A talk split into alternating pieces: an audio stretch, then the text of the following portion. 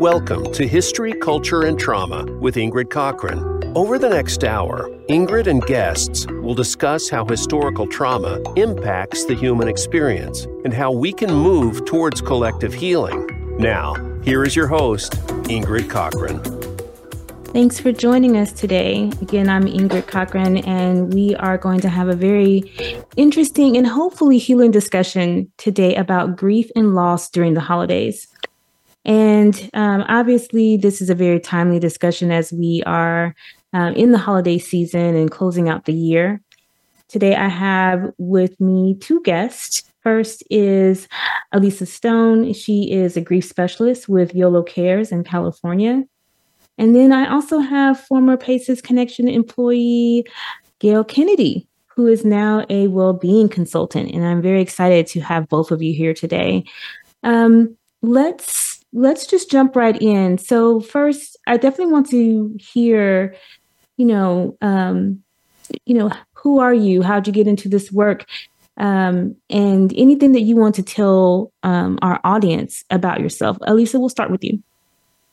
Yeah, thanks. Hi, everybody. So, um, I started this job a year ago, but my life has really been on a path toward this exact position. It's kind of strange. When I was 17, my favorite person in the world, my brother, he was 22, died of cancer.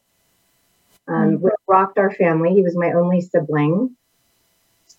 And um, shortly thereafter, I went away to college and majored in psychology and human development and minored in early childhood education. So I started working with little people. When I got out of school, I owned my own preschool for 20 years. And um, when I retired from that, I I loved so much working with families um, and helping families with kids with mm-hmm. multitudes of issues that um, I ended up working um, in the nonprofit sector. I was a director of a preschool for homeless children, and you can imagine the multitudes of social services and needs and demands um, for those families. Um, and then I also did a lot of parenting classes. Um, then I worked for a faith community for eight years where I did a lot of end of life with seniors. Um, learned a lot about grief, did a lot of caregiver support. When this position started, um, it just felt right. So I am a grief specialist. I also coordinate the Yolo Cares for Kids program, which is a grief support program for children ages five up. Um, so I work with little ones, I work with teens, uh, young adults as well. I do something called bibliotherapy where I write, make, um, we do art and crafts and play games and I upload photos and their artwork and their memories into books that then they, they can then keep. So losing my brother um, and working a lot in psychology and working a lot with children, it all formulated into this position um, to support people in grief. I also lost my first son at two weeks old in my 20s, my mom of cancer in my 30s, and then my dad of dementia in my 40s. So there's been a fair amount of loss in my life from death, and there's been losses that aren't aren't all deaths, and we will talk more a little bit about that later. So that's me. Yeah, thanks for sharing your story, Gail. Same question. What do you want our audience to know about you?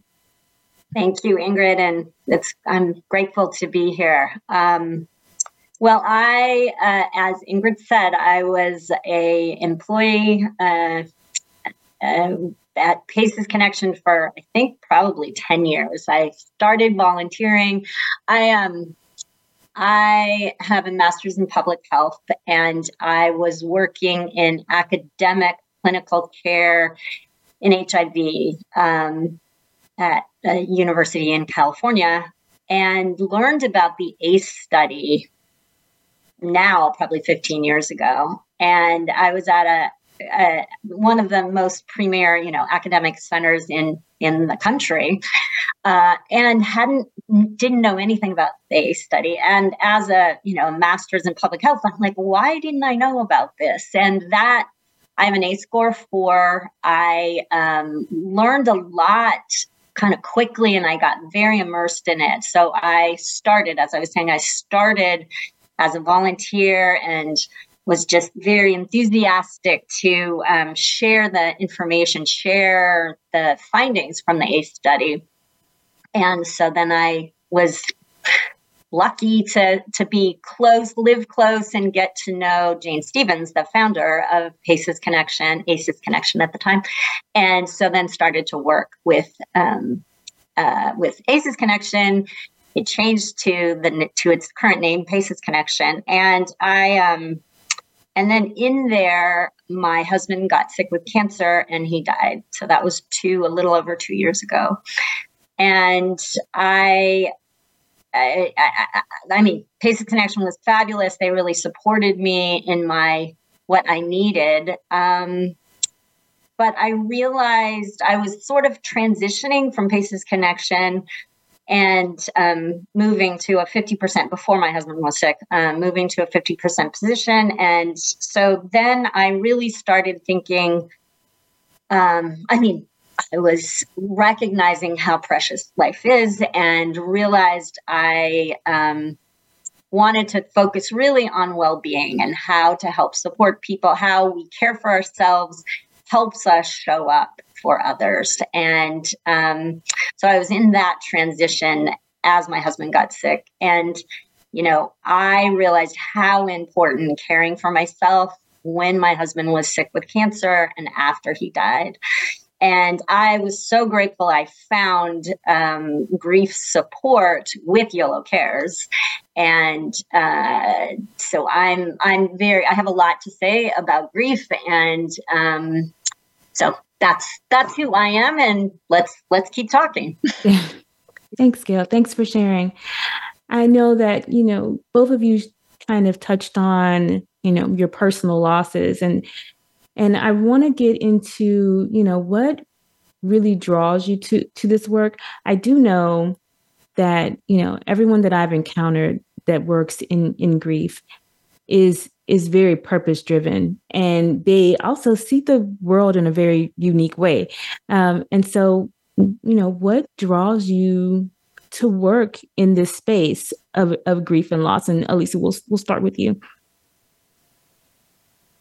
yeah, you know, it's interesting when you live it. Two things happen when you live with severe trauma of grief. One is people disappear, and the other is people show up. And I was so fascinated by and surprised by which people did which thing, right? Mm-hmm. I decided I wanted to be the kind of person that would show up. Um, you know, I had a natural love of relationships. I'm ex, I'm ex, more of an extrovert. Um, so shortly after my own loss of my son, my girlfriend had a stillborn baby. And I couldn't have gotten to that hospital faster because I didn't want things to go poorly for her. It was a bad enough situation, and I wanted to support this family. Um, so I think I think what happens is when we see grief being disregarded, and we're in this field, and we see the trauma that happens on top of the loss you're already experiencing. We want to make a difference. And that's definitely what I felt. When my brother died, no one talked to me they forgot to mention me in the memorial service. It was inexcusable, but here I was, this kid, just like with a family that had fallen apart.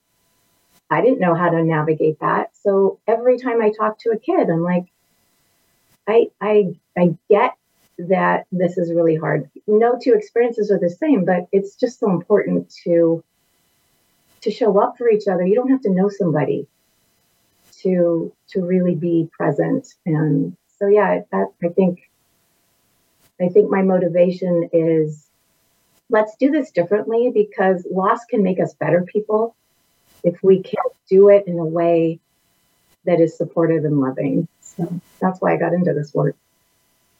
Yeah, thank you. And and you know, when you say loss has the ability to make us better people, it, you know, that translates to you know, post traumatic growth. And we often talk about post traumatic stress, but we don't give enough attention um, to post traumatic growth and all of the the things that go along with that and how we grow as we experience loss and grief and how it is kind of a window into a new version of ourselves as we um, shed things that maybe are you know a part of that loss or a reflection of the new version of ourselves that emerges after that loss. Thank yeah, you for touching on that. I love that you said new version of ourselves because what what often i hear in in grief counseling with adults is i just want to go back to normal. Mm, yeah. But what I what I try to explain is what I think is more true, and, and, and nothing is for everybody, but what I think is more true is that we become we create a new normal. So that growth through adversity. I mean, look, nobody ever wants that adversity, and I would never wish it on anyone. And I would take back every single loss I had if I mm. could, of course. But we can't. What can we do? What is our power in it? Our power is how can this make me better? Really? Um, and what can I be to the world? What can I be in the way of service? Yeah. Gail, what about you? What draws you to working in this space of, of grief and loss? Well, very similar to Elisa. Um, I, I, I felt like so many people showed up for me. Um, and I I'm really I feel like I'm very privileged to be able to be in my grief and stay and and and follow this journey. Um, so many people, you know, how many days off do you get? I think you get three days for grief or something crazy. It's crazy. Um, so I want to be able to be there for others. Um, I have a core group of people that I now know that I know because of the grief support that I was able to to receive. Um, and I also one of the things that I think is is part of like this well-being stuff that I'm trying to work on is we do a lot of talking about grief and uh, the gr- grief trauma loss grief it it it lives in our bodies. And um, i would love to i'm hoping to help raise that in ways in which we really haven't done much talking about. Like what does that mean? And how can we um, support people uh, in understanding how it's manifesting, how it's coming out, how it's in the body, and and and also like we don't. There isn't any. Like I wanted a textbook. I wanted a like a, a how-to guide for grief after my husband died. Um, and that doesn't exist, as Elisa said. Everybody's grief is different, um, but I would like to to be somebody that can ap- actually offer different solutions that maybe don't exist yet. So, yeah, thank you so much. I I think you know this conversation. You know, I really wanted to make sure that we had it because it's it's very important, and I know that people really struggle um, at the end of the year and, and through the holidays, and you know, and all throughout the year. You know, birthdays, um, milestones, right?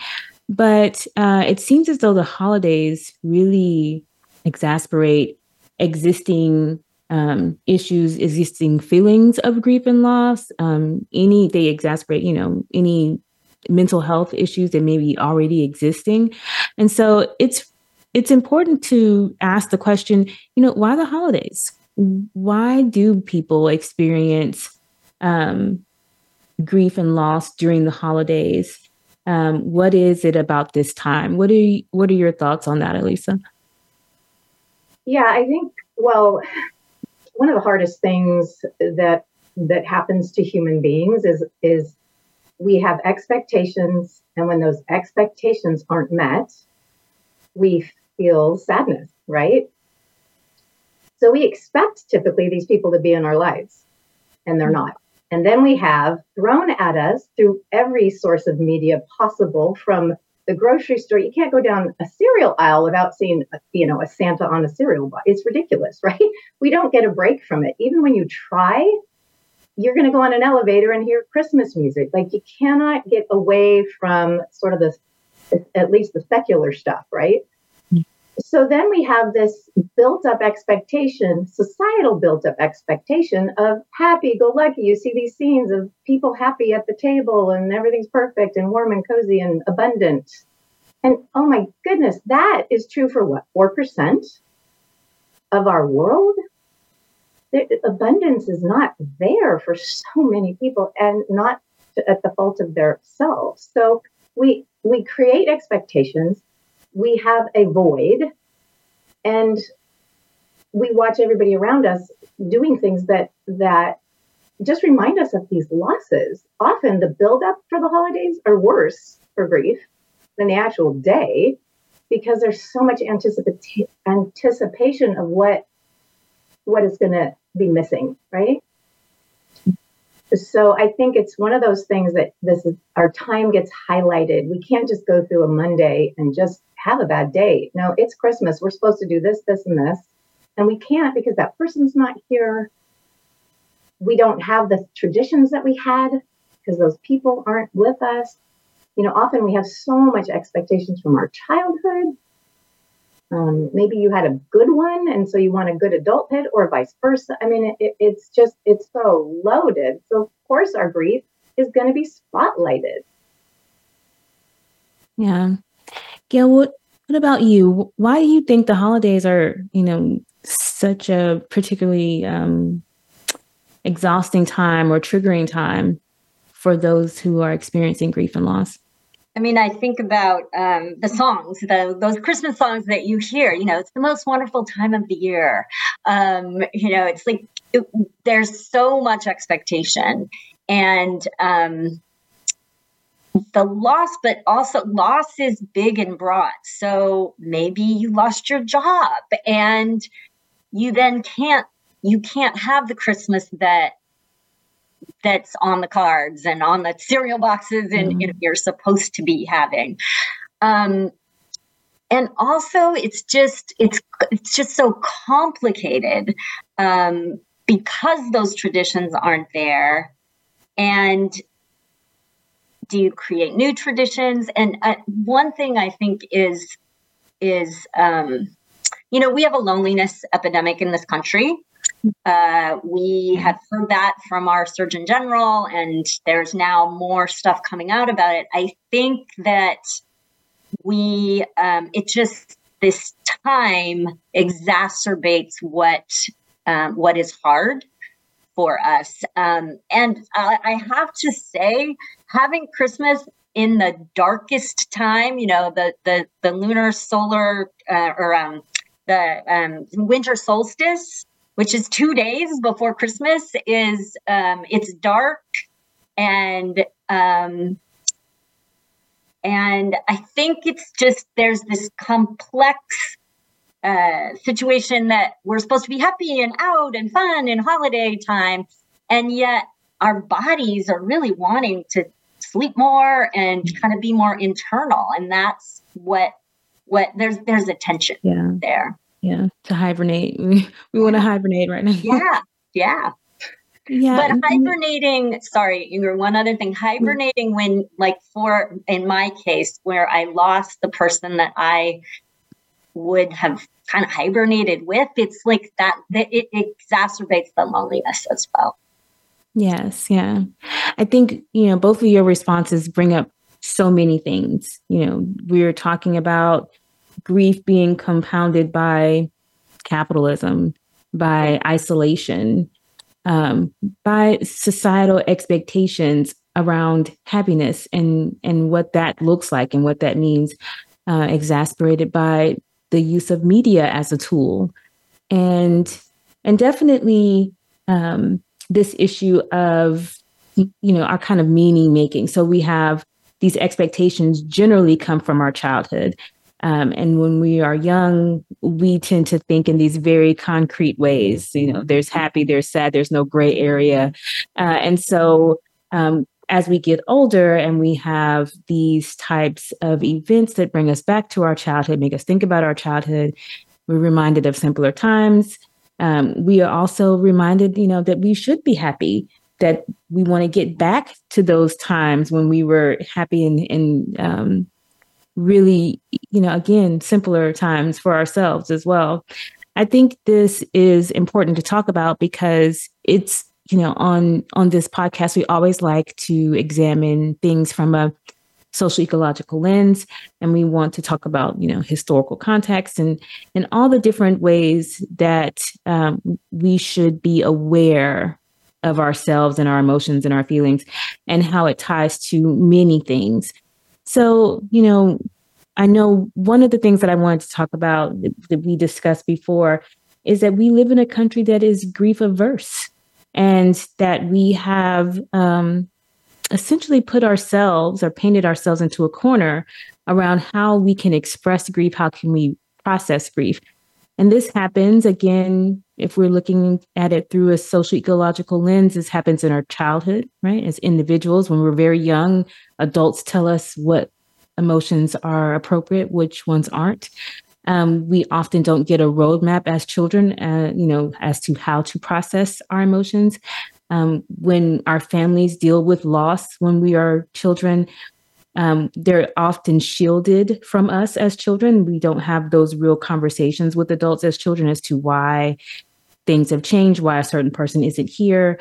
Um, some children want to, to talk about their grief and the adults in their space are not ready. So they shut down those conversations. And then when we get to the larger community um, aspect, how we interact, um, we have generational issues around grief, our extended family, our grandparents, they have their own issues around grief. We are sent messages from them as to what's appropriate, what's not, and that may not be what's for us.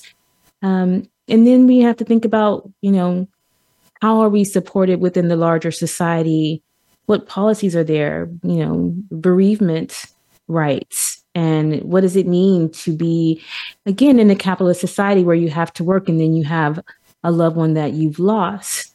Um, also, what does it mean if it's not a loved one? Maybe, like you said before, maybe it's a job, maybe it's a way of living. Um, and then these larger kind of the time and space that we're in um, we are in a very individualistic society. Uh, and we have also gone through a process of colonization that has stripped all of our traditions away from us. And so we are ill equipped because we really don't know what it means to process grief in a communal way. Um, and so there's so much there. Um, when you think about, you know, kind of, and this is you know, we don't have a lot of time. We're going to jump into a break. But when you think about what is the reason why we're so risk, you know, um, grief averse, if you think about one word that kind of puts it together, what is that for you? Why are we so risk averse? I mean, grief averse in this country. Elisa, what do you think? There's no way I could do that in one word, but I think we are grief averse mainly because we are not living in extended family communities mm. most of the time. And we don't death. Death happens in hospitals, it happens away from us. Mm. We were, for the past hundred years, encouraged to be strong, those bootstraps that we're supposed to keep pulling ourselves up by. California state workers get three days of bereavement. Let me tell you, after three days, you haven't even inhaled what that loss is in your life. That's ridiculous. That is inhumane. Yeah. I definitely understand that, and I, am that the communal piece really resonates with me. Uh, Gail, what about you? If you could kind of put it into one word, what is why are we grief averse in in this country? I think we don't. Nothing was modeled to us. Mm. And we don't i'm just going to be very personal here speaks personally. Before i lost my husband i had like i'd lost grandparents but i really hadn't experienced loss. And so when someone experienced loss in my life i didn't know what to do. I didn't know what to say. So i tended to just not like oh i don't want to bring it up. It might like it might be i might say the wrong thing. And so very much if we don't know how to do it, we tend to not do it very well. yeah, to kind of shut down. Um, yeah. yeah. Yeah. This is a topic that resonates with me for sure. I, I must admit, um, personally, um, I am not good with consoling others when they're experiencing grief. Um, and I'm also not great with processing my own. So this is something that I know about myself. And so I'm always very interested in how and and I definitely think that this is also tied to, you know, my background as a as a, a black woman in America that there's there's these um, intersectionality and in, in identities that make it harder for some to express grief. And I think that that is also you know worth exploring um, what does it mean for me as an individual who has generations of of people telling me that I do not should not express my emotions, that I need to soldier on, that I need to suck it up. Um, so let's let's take a break and we'll jump back into, you know, what are the factors that make um, this country so grief averse, and then what are the things that we can do to move us forward. We'll have some tips and some resources. So hold on just one moment. We'll be back after the break. Follow Voice America at facebook.com forward slash voice America for juicy updates from your favorite radio shows and podcasts. This podcast is supported by St. David's Foundation, a community focused and equity driven organization supporting health and well being in Central Texas. To learn more about St. David's Foundation, visit www.stdavidsfoundation.org. These days, everyone is looking for information on staying young, healthy, and fit. The Voice America Health and Wellness Network is here to help you on your quest to better health and a better you. We talk about everything from diet, fitness, and aging to substance abuse, personal growth, mental health, and much more. Learn from our experts who cover health and wellness from traditional and holistic perspectives. Tune in to the Voice America Health and Wellness Network. Healthy living starts here.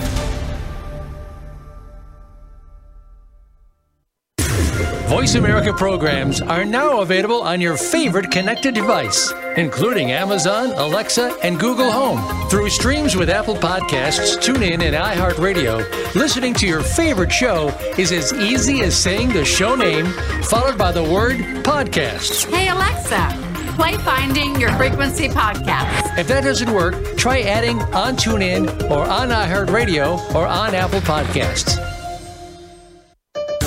Your life, your health, your network. You're listening to Voice America Health and Wellness.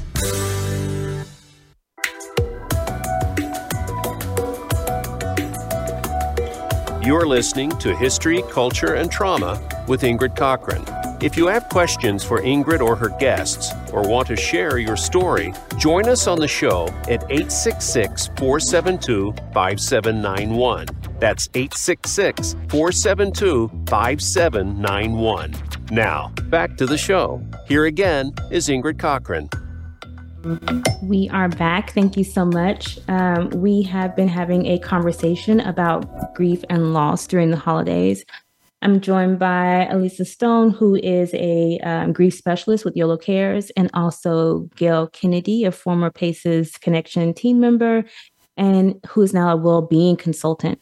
Um, in the first half, uh, we talked about, you know, kind of how you, the both of you, were able to get into this work, what drives you um, to work in the space of grief and loss. And right before we went into the break, we um, started this conversation about how we as a country are grief averse. And um, I disclose that it is a, definitely an area that I always um, struggle with how to um, console others when they're experiencing grief and definitely how to process my own.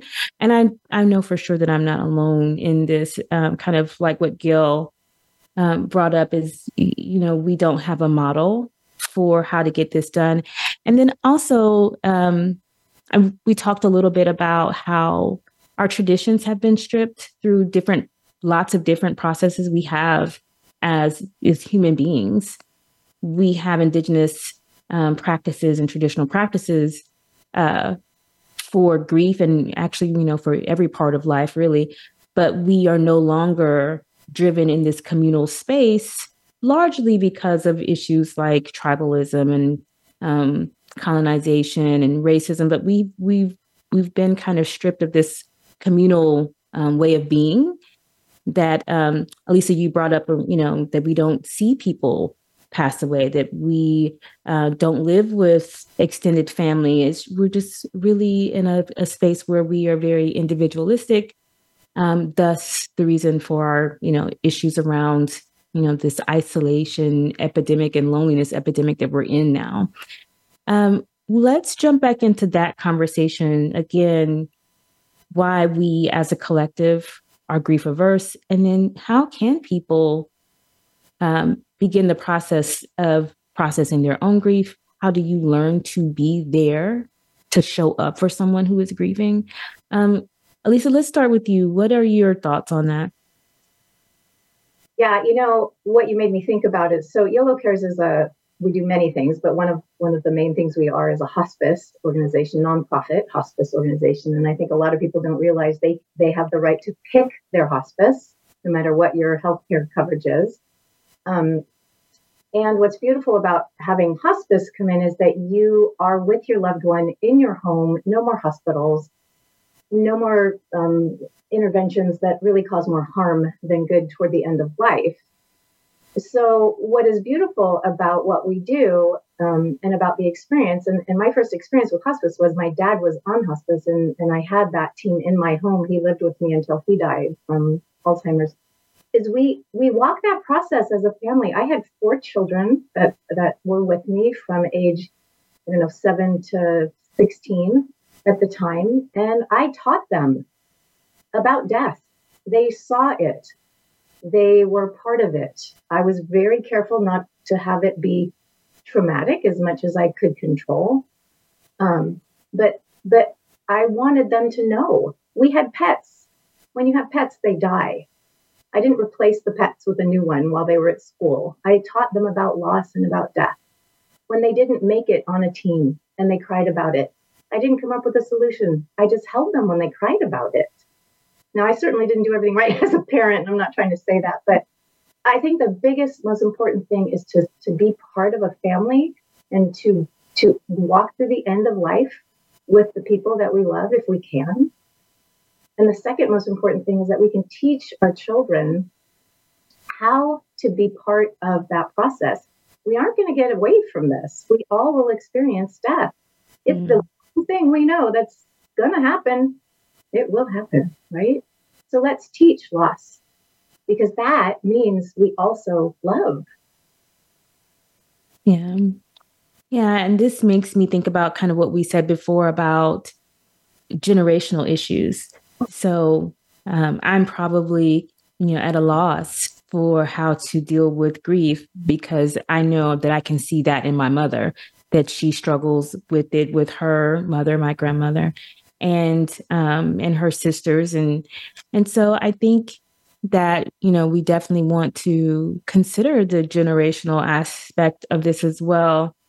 And I definitely talked before about how um, intersectionality and identity plays a part you know grieving when it for men versus women grieving when it based on race grieving based on um, social economic status like there's so much there um, gail i know that you uh, have your own thoughts about why we are in the space that we're in and how we have become so grief averse as a country what do you think is kind of root? Because I know you talked a little bit about, about modeling, but what is what does that look like? Why have we gotten to this point where we are no longer able to really process grief in an appropriate way?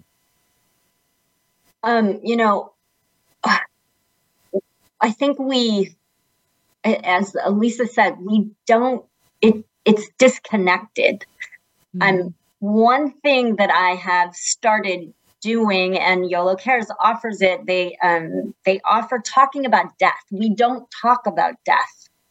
Um, I think, and and if people like what Elisa, the story that Elisa told about her her father and having her father die at home with support from her family. Um, that is the same, but very similar with my husband. Um, he he did go into hospice. It was late though, and I think that healthcare providers weren't talking to us about you know we we want to save we want to we want to throw everything we can at at any kind of illness and um and I think our whole the way in which we do this in this country, you know, we throw pills, we throw therapy, we throw everything at it. And I, that's fabulous. That's great. But also understanding that sometimes those aren't get, like, as Elisa said, we're all going to die. And so talking about death, there's death cafes that are starting to be um, popular. Um, we did a dinner with death at YOLO Cares not that long ago, where we just came together in a in a comfortable, safe space and talked about what death looks like, what our fears are, um, what our thoughts are. Um, and our experiences. And so I think that's one of the ways, along with, I think it, it's really important this thing about culture and traditions. Um, my in my family the tradition was don't talk about it and talk about like like keep the children away. Um but there like in lots of places death is a part of of life and um and i wish we were closer to that. I wish we could bring some of those traditions back. And i think the hospice tradition is is a great one to to, to think about. And mm-hmm. um and uh, I'll just put a plug in for death doulas and and death um, like those folks that are wanting to talk about death in this country. Yeah. So when we're talking about traditions, there's there's so much, and um, I often like to put everything into again this lens of history yeah. and how we have kind of sanitized the way that we you know sanitize life and and so the things that we believe should be sanitized out right are, are things that we don't want to think about or talk about um, and and death is one of those things um, and that has left us in a space where we no longer have um, indigenous traditions that really are embedded into our way of living. So not that up death has happened and now we pull out the book on what to do, but that it's in you know it's embedded within our lives that we are always thinking about um, the you know the lifespan, and, and this is something that is very interesting to me because um, the way that I think about it is I often when I work with parents I tell them you know you're not raising a child, you're raising a, a, a grown up, right? You got to think about the whole lifespan. Um, and that includes death. And so, what does it mean to operate in a way or live in a way where you understand clearly that you are not um, immortal, that you will pass away? And what does that mean for your family? And what does that mean for your planning and the way that you live life? Uh, and I think one of the ways that this really um, shows up is that you know so many of us are just not prepared to pass away. We we don't have life insurance. We don't have wills. We don't have you know we haven't done all the things that we need to do. We're acting as though it's not going to happen to us because we're disconnected from the reality um, or running from the reality not even disconnected but also um, you know believing that it, this is something that happens to other people. Um, so this conversation, you know, I want to go back to kind of the intersectionality and identities and how that connects and generational issues. And I know, Elisa, you had brought that up before, like, you know, um, death through generations and how that impacts families and communities. And you also brought up something that I thought was very interesting around the, our communal way of living. Um, can you expound a little bit on that before we kind of get into some tips um, of what we can do to um, process our grief during the holidays? Yeah, so I, I think one of the things that I've learned in this role is because I've looked into a little bit of the history as well, because it doesn't make any sense that we've gone backwards, not forwards. There were times where you would wear a black armband because one of the one of the aspects of grief is you get this mush brain, you forget stuff. And that that band was like, okay, this person's going through this, cut them a little slack, right? What a beautiful thing to do as a society. You didn't have to say anything. You didn't really it, that they just wore that band, right? So we've stopped all of these, you know, wearing black for a year. We've stopped these things that actually were indicators in our society to walk gently, to be sensitive, to be kind to people a little bit more than than typical. You know, I think after World War II, what was the what after the Blitz? What was the saying? Keep calm and carry on. Mm-hmm. Wow, this isn't calm. You're getting bombed. There's this death all around you. You have the right to feel we have these statements that we say, things like, well, I'm going off, but you know, mm-hmm. ugly cry. No, it's a beautiful thing to feel your mm-hmm. feelings. That's how we get through grief. So yeah, there's these, and and then all the losses that we hold, that we've inherited, it's in our bones. Mm-hmm. We learn each generation, right? Uh, my my mother was a um, a World War II survivor. She was in Amsterdam. She was in the underground. She was shot at. She was starved. That affects me. That is in me. Um, and in all of the different cultures and repression and trauma, it is in all of us. Yeah. And grief. And if we can't talk about that in a way that we feel it, we don't process it, we don't metabolize it. We never say we heal grief. Again, we become new people in it deeper people, hopefully you love more fiercely because you know what it is to lose, right? But that stuff's there and we have to acknowledge it, we have to speak it, and we have to feel it. Yeah, and that goes back to kind of that post traumatic growth that um, who we are after we experience loss. And kind of going back to what Gail was saying, that we want to be clear that loss can be many things. It doesn't have to be um, the death of a person. It can be many things. It could be the end of a lifestyle, the end of a job. I mean, so many of us are processing the difference in you know our in in our lives now that we've gone through a pandemic. We live a very different way. We might be processing that loss, but we really need to be aware of the losses so that we can go through a process to get us to post traumatic growth. And one of the main requirements for that is this, this meaning making process. Um, and so, how are we going through the meaning making process? What does that look like? And then for me, I'm as a, a parent of young children, I'm very interested in how I facilitate the meaning making process uh, for my children. Yeah, what are your thoughts on post traumatic growth after loss?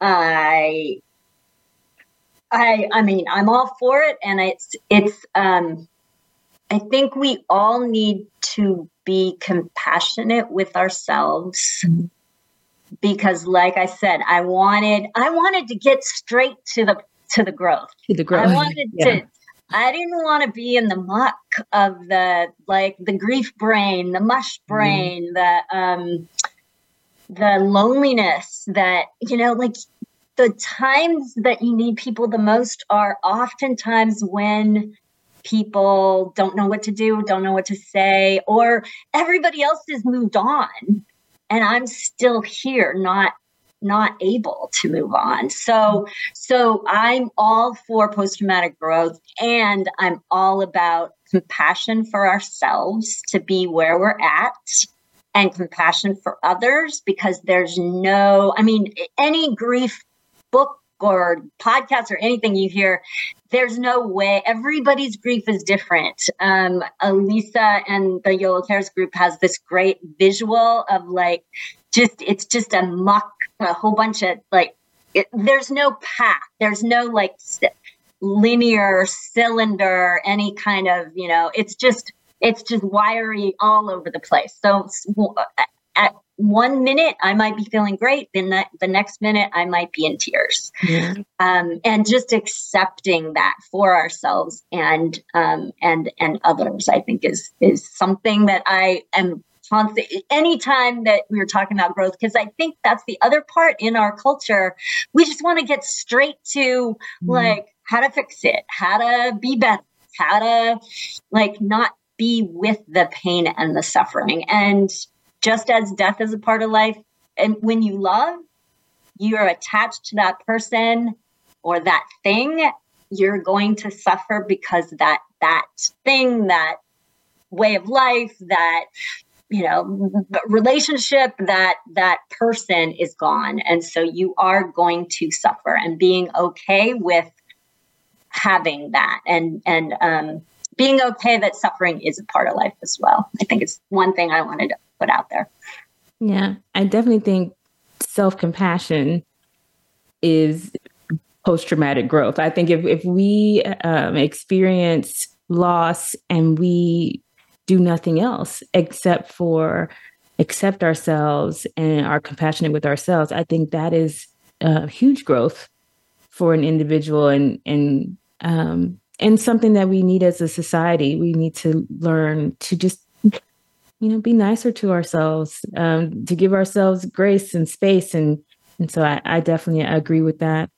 Um, so let's talk about what's, you know, what can we do? What can people do during the holidays to um, to help them to process, to um, you know, help them to feel all the feelings? What are your kind of tips for our audience about processing their grief and loss during this time?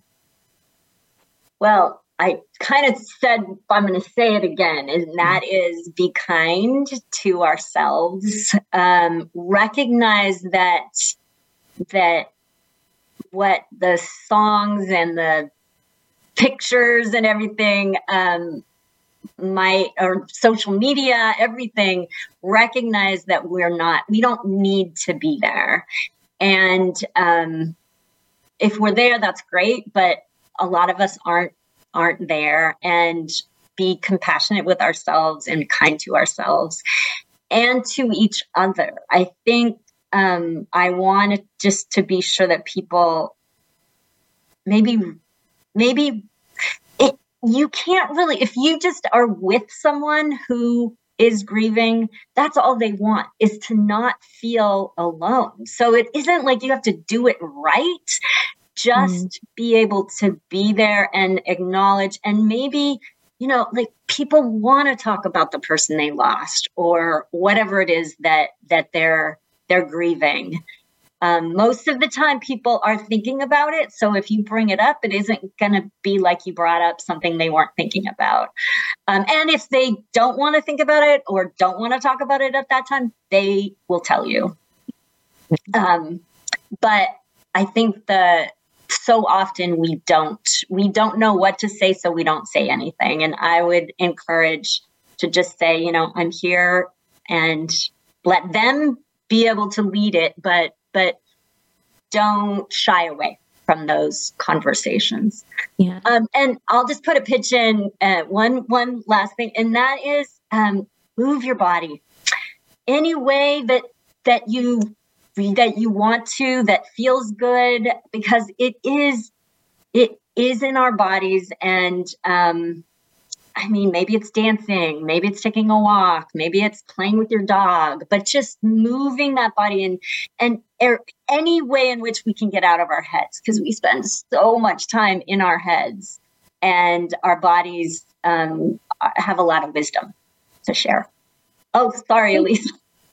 No, thank you so much for sharing that, Gail. I mean, that was really helpful for me. It's really because it's validating. I'm, I like I said, I'm one of those people who always feels like I don't know what to say and do when people are experiencing loss. So then I'm just, I just, I'm just there, and I let them talk about whatever they want to talk about without judgment. So I, um, so I, I think that was validating for me. Yeah, and I think one of the most important things we can do is just be curious because Gail nailed it. Like, I there's there's a person in our group that said people say, "Oh, I don't want to make you sad because I brought up your loved one." Uh, we're pretty sad when we're grieving. It's not yeah. what you're doing. So if you're just curious and say, "Hey, I'm wondering if you want to talk about so and so," or if you don't, I just, I just, I'm here for you. You know, it's just be curious and and accept what it is that person says. You know, yes, talk about them. No, then don't. It's really simple. And then be curious again. Um, But you talked about, did you want to talk a little bit about tools at the holidays? Is that something that's good for now or? Yeah. Um, and also, any resources that you think would be good for the public, please share them um, for our audience.